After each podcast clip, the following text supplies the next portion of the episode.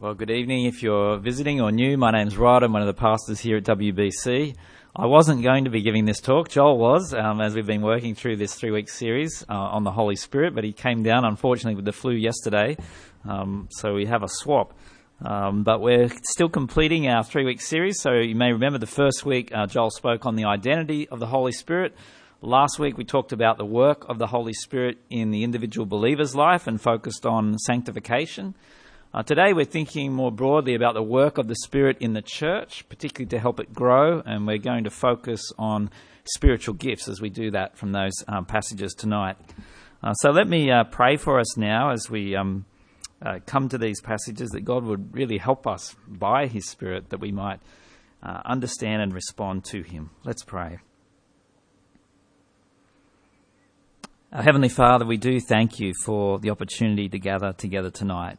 Uh, we acknowledge that it's a privilege that other believers around the world don't always share. And so, Lord, we pray that as we meet, that you might uh, help us to uh, think hard together about what you are teaching us through your word. Lord, we acknowledge that we only have understanding as your Spirit enlightens our minds and helps us to apply it in our lives. And so, Lord, we ask for your Spirit to be at work in each of us to that end. For we pray this in Christ's name. Amen. Well, back at the end of 1999, uh, my wife Christine and I had the opportunity to travel to Europe for a few weeks. And while we were over there, we particularly went and visited Italy. Now, Italy is a country with uh, many famous tourist destinations, obviously, but one that still ranks up the top of lots of people's lists is Pisa, where you can go and see the Leaning Tower, of course. Now, while we were there, we did the obligatory photos. You know, everybody's there standing next to each other, trying to kick it down or push it down or hold it up or something like that. But obviously, there's some big structural issues with this building, and they've been there for a long time. Uh, while we were there, you couldn't actually climb the tower. They had shut down the tower for about 11 years during that period while they were doing lots of works. There were huge steel cables holding the thing up, and they've been digging all kinds of um, tunnels underneath it, trying to shore up uh, the thing. But it actually has a lean of about four to five degrees at the base, but that equates to nearly four meters difference at the top. Uh, so there's quite a lean on this. And you might think, well, maybe that's due to the fact that they built this tower over three stages, um, and it took them 177 years to do it. Uh, no, that's not quite it. Um, we might think too it was because they didn't have great engineering design when they started this building in 1173. But no, if you look at some of the impressive buildings around the world today that are still standing, they often knew more than we do even now. And so that wasn't the problem either. The problem was the foundation. They had set it in very uh, unstable subsoils here, and they didn't do any serious footings. They only did about a three, minute, three metre foundation for this building. The design was flawed from the very start. And within five years, it started to lean as they'd only got to the third story on it. See, the most important part of the building is always the foundation. Um, nobody sees it, but nothing can effectively be built on top of it unless it's right. And as we think about uh, the work of the Holy Spirit in the church tonight, particularly His uh, endow, uh, endowing people with gifts that they might use in service of the church, we need to firstly think about the foundations on which uh, the Spirit helps us to build. And so the big question I want us to ask tonight is this How do our spiritual gifts help build the church? How do our spiritual gifts help build the church? And that brings me to the first answer to that question. First answer is by building upon the work of Christ and his apostles and prophets. So the Apostle Paul has some important words to say that we read in that first reading in Ephesians 2. So have a look again with me from verse 19. Consequently, you are no longer foreigners and strangers, but fellow citizens with God's people and members of his household, built on the foundation of the apostles and prophets, with Christ Jesus himself as the chief cornerstone. In him, the whole building is joined together and rises to become a holy temple in the Lord. And in him you too are being built together to become a dwelling in which God lives by his Spirit.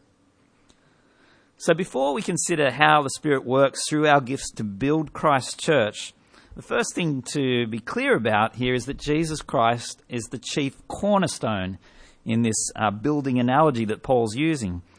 And this means that the Gentile readers who first read this letter, and indeed ourselves today, 2,000 years later, uh, need to understand clearly that we have been founded on Christ, that our faith is built on Him. It's His death and resurrection that wins us forgiveness, that allows us to be adopted into God's family if we placed our trust in Him. That's what Ephesians 2 talks about running up to verse 19. And so, if we're to take hold of this free gift, be adopted in His family, then we become, notice, part of His household. We'll see lots of corporate language here in Ephesians 2 and Ephesians 4. We're part of this growing building of God's people, we're told in verse 20.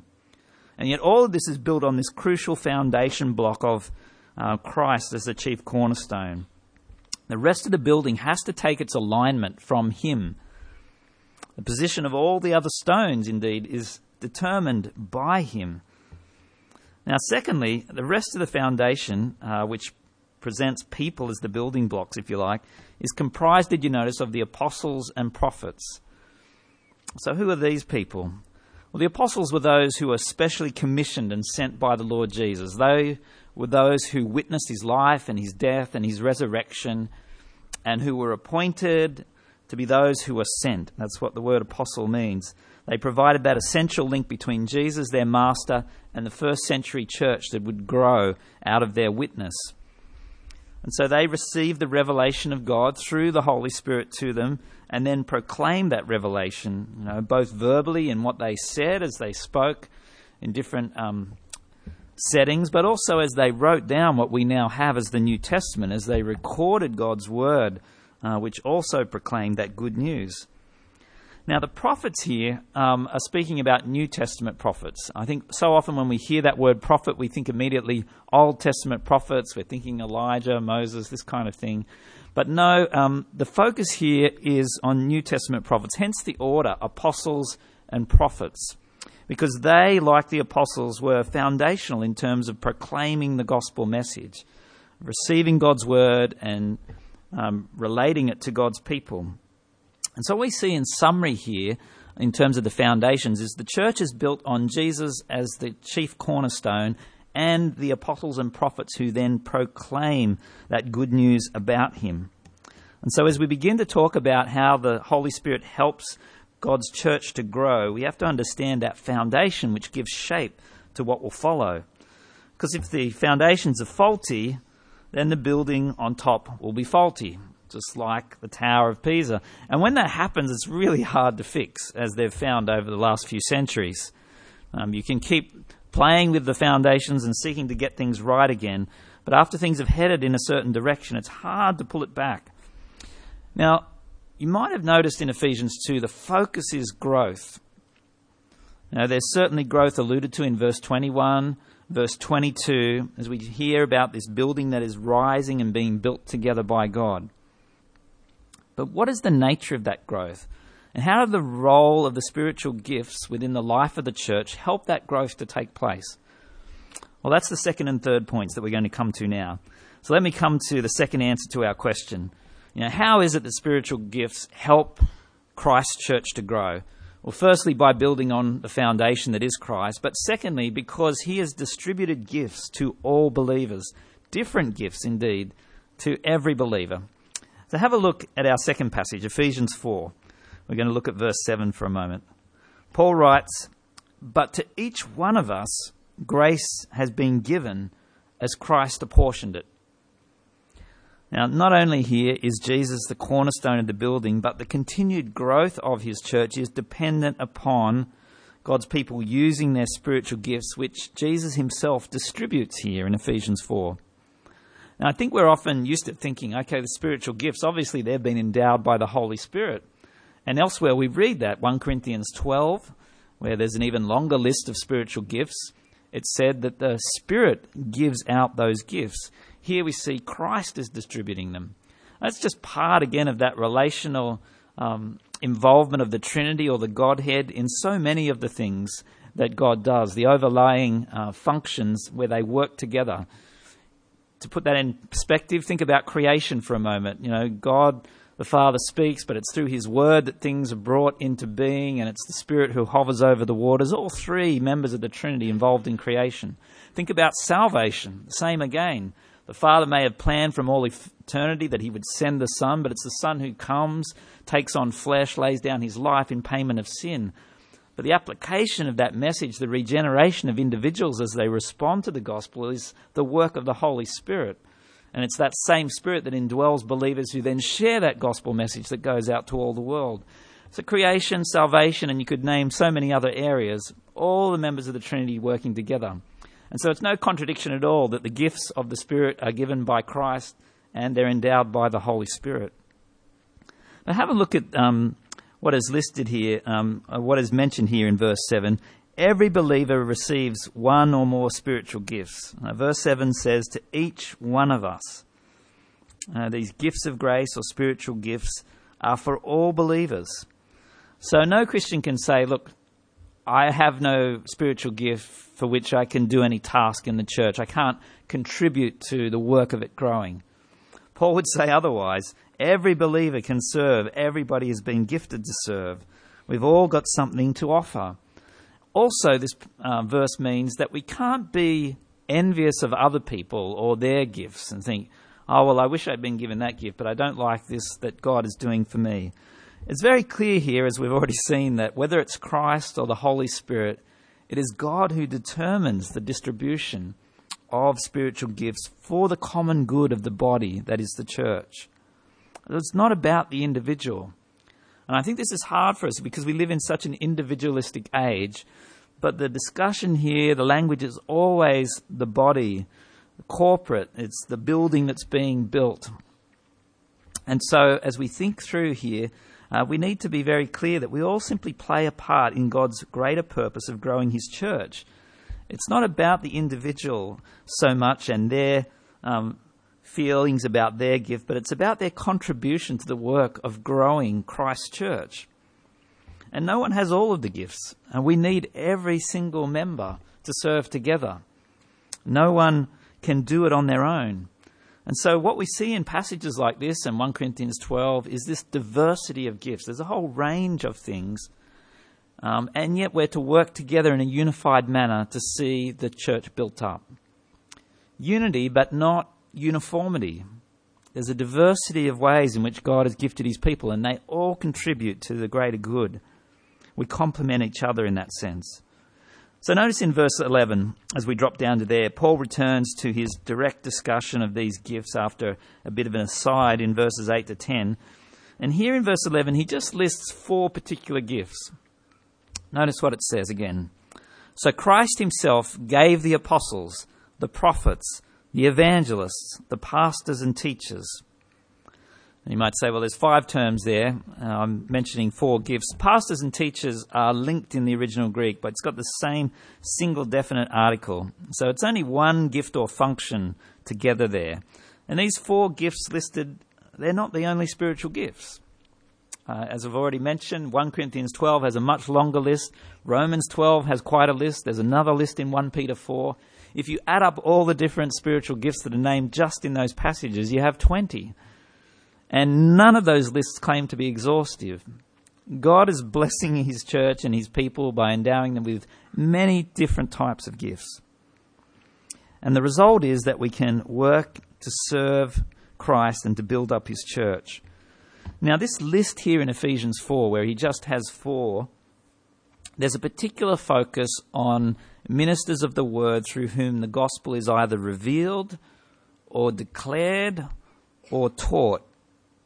Now, these are gifts that are given to individuals, but they're gifts for the whole church again. They have a particular role in helping the body to grow. And so the gifts are not for the leaders themselves. It shouldn't puff them up. It's not about pride again, but rather they're to realize the responsibility that comes with that, that they may serve the body and help the church uh, for the sake of God's glory. Well, let's consider those four gifts just for a moment and dig a little bit deeper on what Paul's speaking about here. Firstly, uh, the apostles and the prophets, we've already mentioned them, uh, they're foundational because they're the authoritative recipients and the proclaimers of the good news. They were the ones who lived and ate and worked with Jesus, and they have received that uh, gospel word and have shared it in that first century as the church is established. In addition, in this list, we've got evangelists notice. Now, I think evangelists, we're uh, used to thinking about that word more, but it's actually not used a lot in the New Testament. Uh, it's used of Philip. He's spoken of as an evangelist in Acts 21. He was actually the guy that went and took the good news to the Samaritans for the first time in Acts chapter 8. He takes himself off to Samaria, and many people respond to the gospel. He's also the same one in that chapter who comes running alongside the Ethiopian eunuch in his chariot and explains Isaiah 53 to him. Presumably, that man goes back to his country and shares that good news the whole nation. Philip the evangelist. There's also Epaphras. Now, he's not given that title evangelist, but Paul speaks about him when he writes the church, uh, the letter to the church in Colossae. He says, Well, I didn't plant this church at Colossae. I'm writing to encourage you, but it was Epaphras that planted this church. And later in the letter, he talks about Epaphras' work in starting the church in Laodicea and also Hierapolis.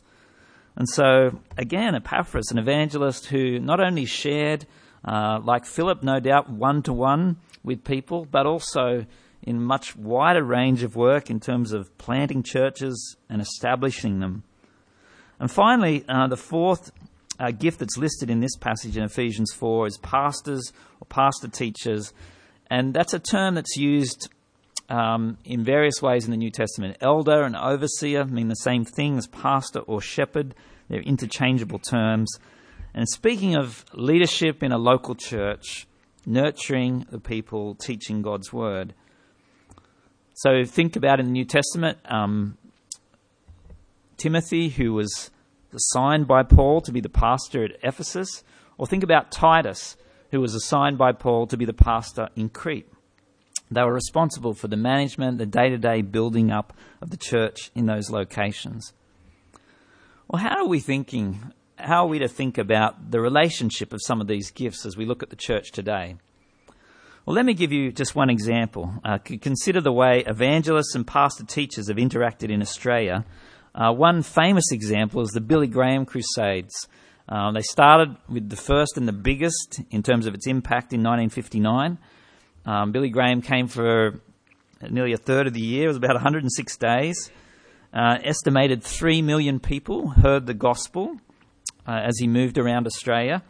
And in Sydney alone, 57,000 people responded uh, to the message uh, going forward after the meetings.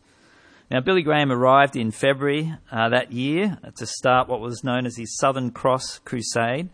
But it was something that had been uh, built up to for about 12 months or more. Many um, Protestant uh, church leaders throughout local churches in Australia had worked together in unity to bring Billy Graham out. And they had planned the events that would uh, follow, and they'd thought about the follow up that would happen after he had left.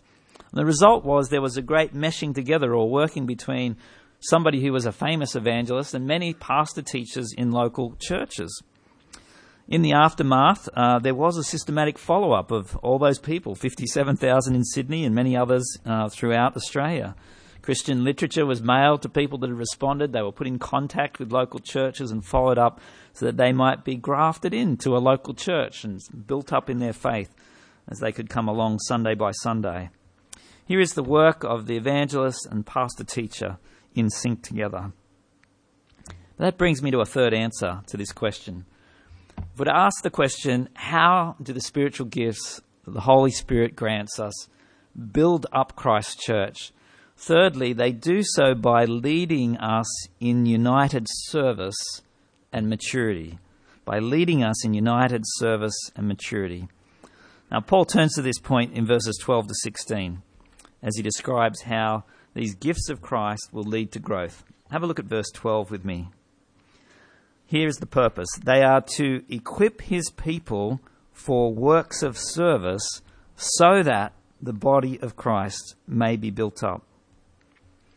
See, the first way here that the Spirit works through us to build the church is by preparing God's people, or that is, equipping or training people.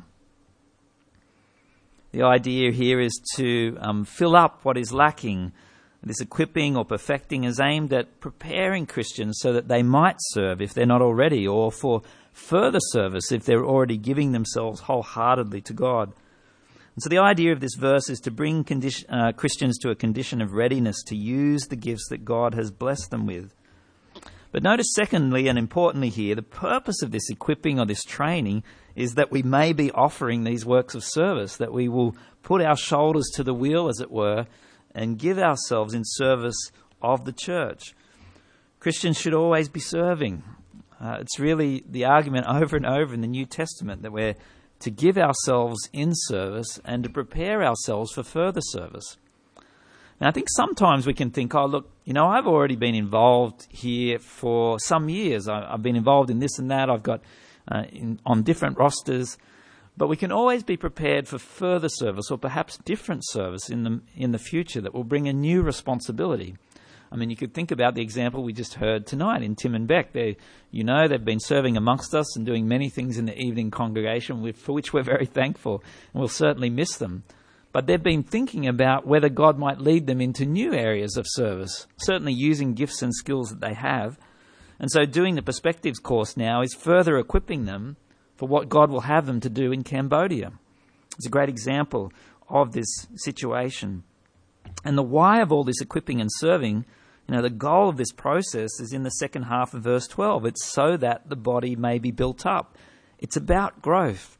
Spiritual gifts aren't simply given for uh, you know, the encouragement of an individual believer, but they're to work in corporately for the sake of a whole body of believers so that the church may grow, not just in numbers, uh, but in quality and depth of maturity.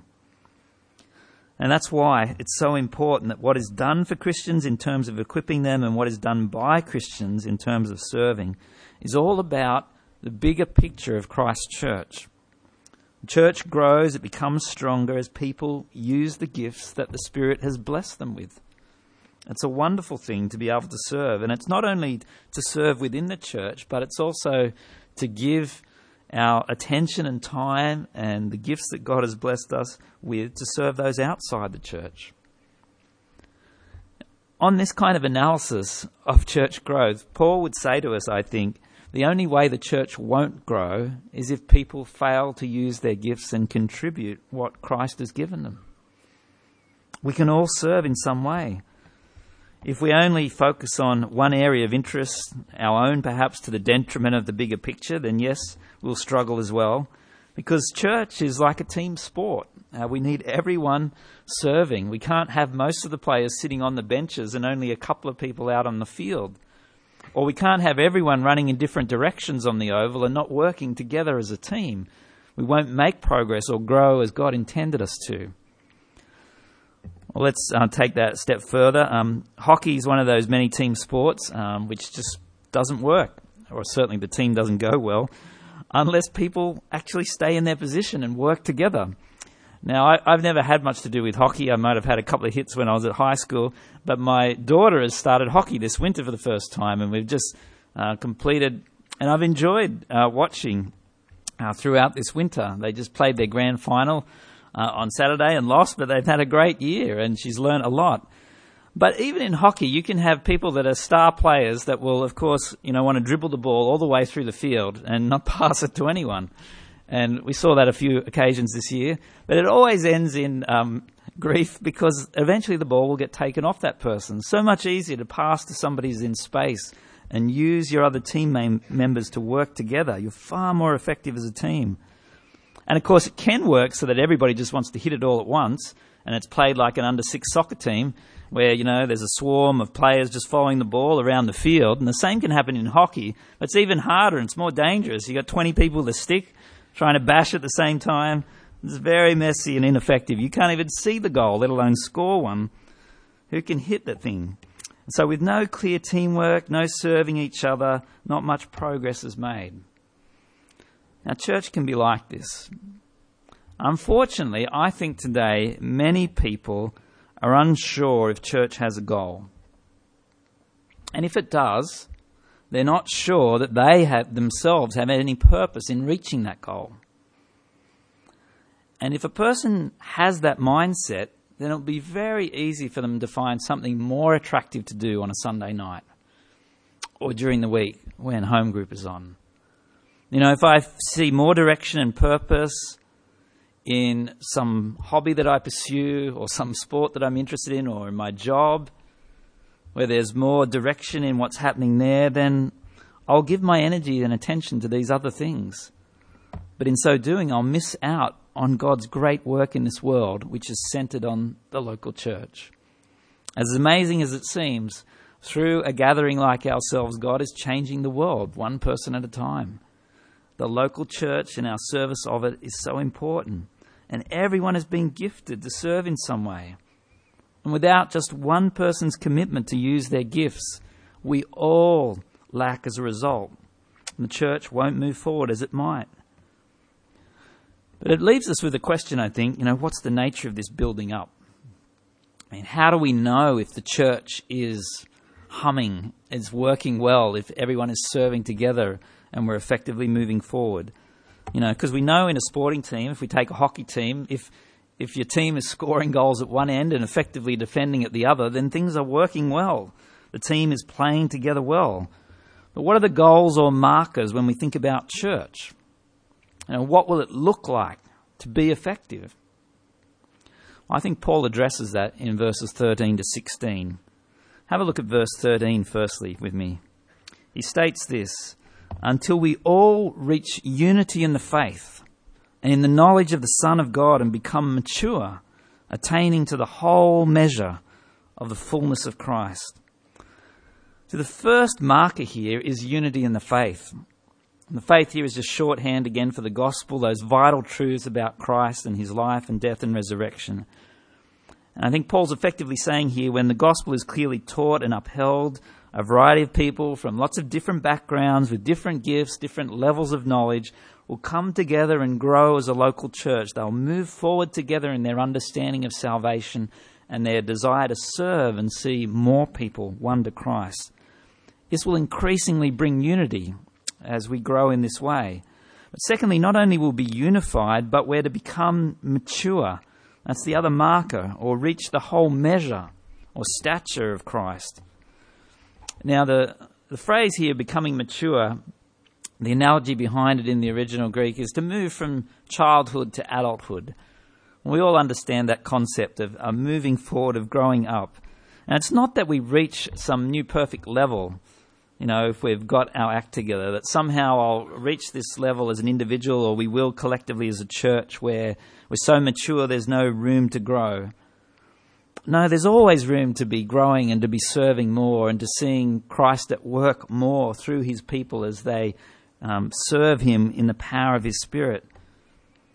In fact, what we've got to avoid is falling back into immaturity.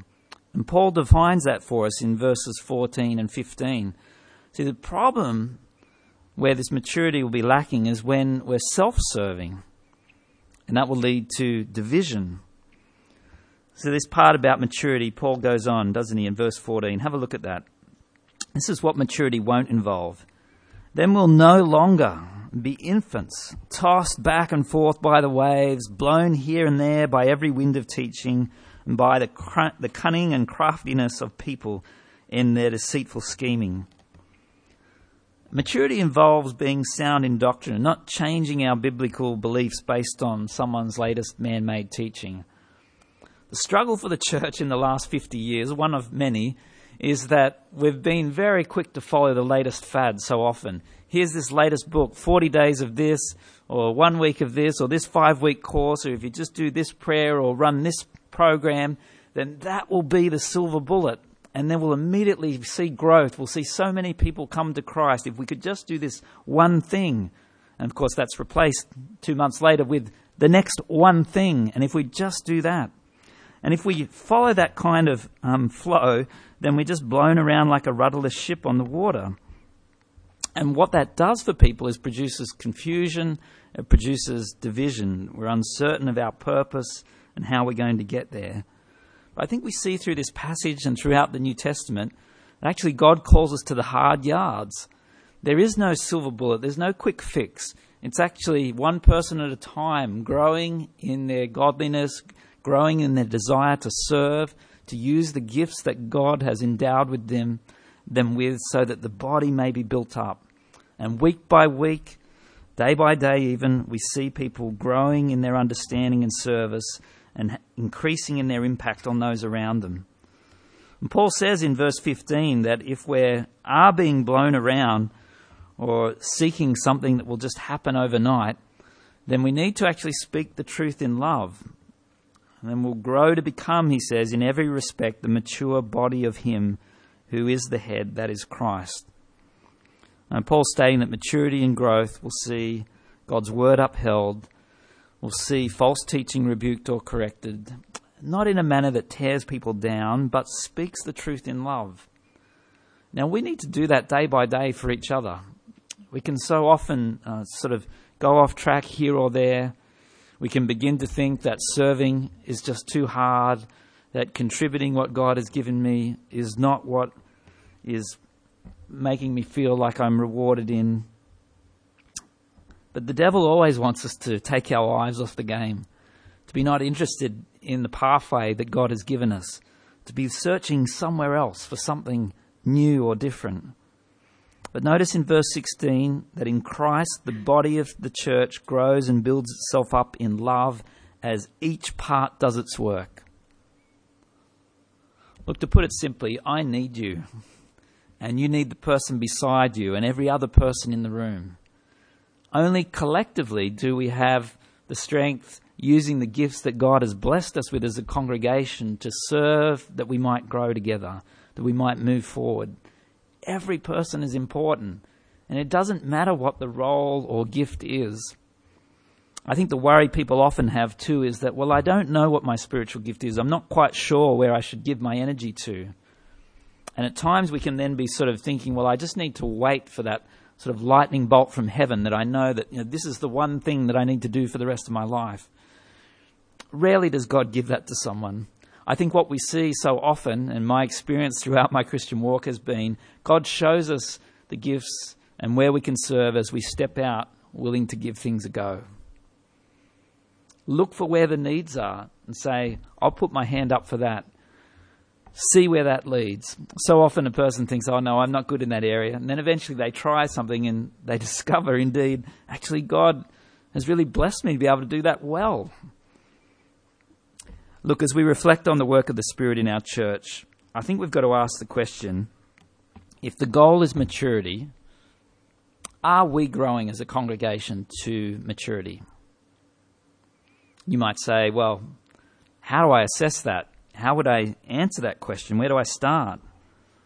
Well, I think from this passage, we've got to realize that growth individually and as the body that we're part of is determined by our equipping and our service. Verse 12 is really the key. And so I think the question is are you being equipped to offer greater works of service? You've been endowed by the Holy Spirit with gifts that you can share and use for the building up of His body. The question is whether we're being trained to use them, whether we're being willing to step out and put our shoulder to the wheel. Are you playing a part in the body here? Because we all have a role. Now, let me say, um, as somebody said to me uh, after leaving the morning service, that sometimes we can be in a season where we don't feel like we're ready to serve. Sometimes some really hard things have been happening. And there can be different seasons in life where we're more involved or less involved. As this person said, sometimes church needs to be a hospital where I'm being put back together, as it were, or growing again in my trust in Christ because of events that have overtaken me. Sure, don't hear me saying to you tonight, feel guilty if you're not doing enough or do one more thing. No, it's all about giving ourselves wholeheartedly with what we can do at this point. And God may show us a new thing to do next year or the year after. And we need to be on the lookout for that as well. I think the thing that actually plays against us really seeking to wholeheartedly give ourselves year after year to service is that we live in a culture that's working against that all the time.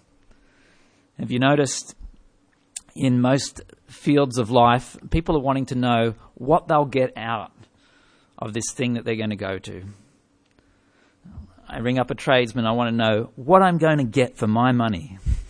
What will they do for me? How good will this service be? It's all about this individualistic, consumer oriented culture. And so it's so easy for me to just slip into, as I come to church, I wonder what I'll get out of church tonight. What will it do for me? The question as I come every week is what can I give to church tonight? How can I serve those that God has placed me amongst so that His church may be built up? Let me encourage you the smallest word of encouragement, the smallest act of kindness, smallest part on the roster, whatever it might be, can have enormous ripple effects on those around you. There's so many ways in which we can serve.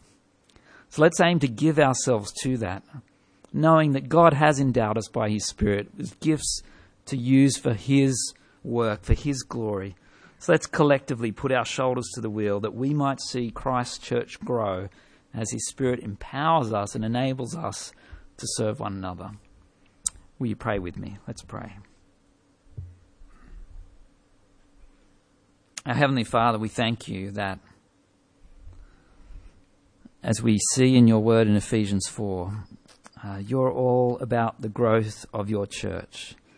Indeed, this brings you glory, for Christ is exalted by more and more people, and more deeply by those who have already come to him through faith. Lord, we pray that you might help us to think about how we're being further equipped for whatever you might have ahead for us in our life. Help us too, Lord, to think hard about how we're serving, not just how we might have served in the past, but what you've got for us today or next week. Lord, we thank you that your Spirit has blessed us, has granted us spiritual gifts that are for the greater good, for the common good of this body, the church that we're a part of.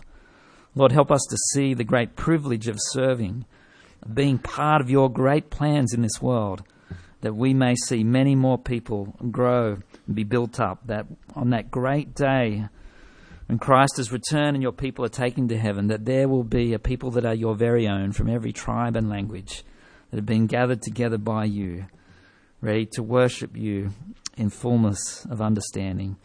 Lord, we long for that great day, but in the meantime, help us to play our part in seeing many more join that great gathering.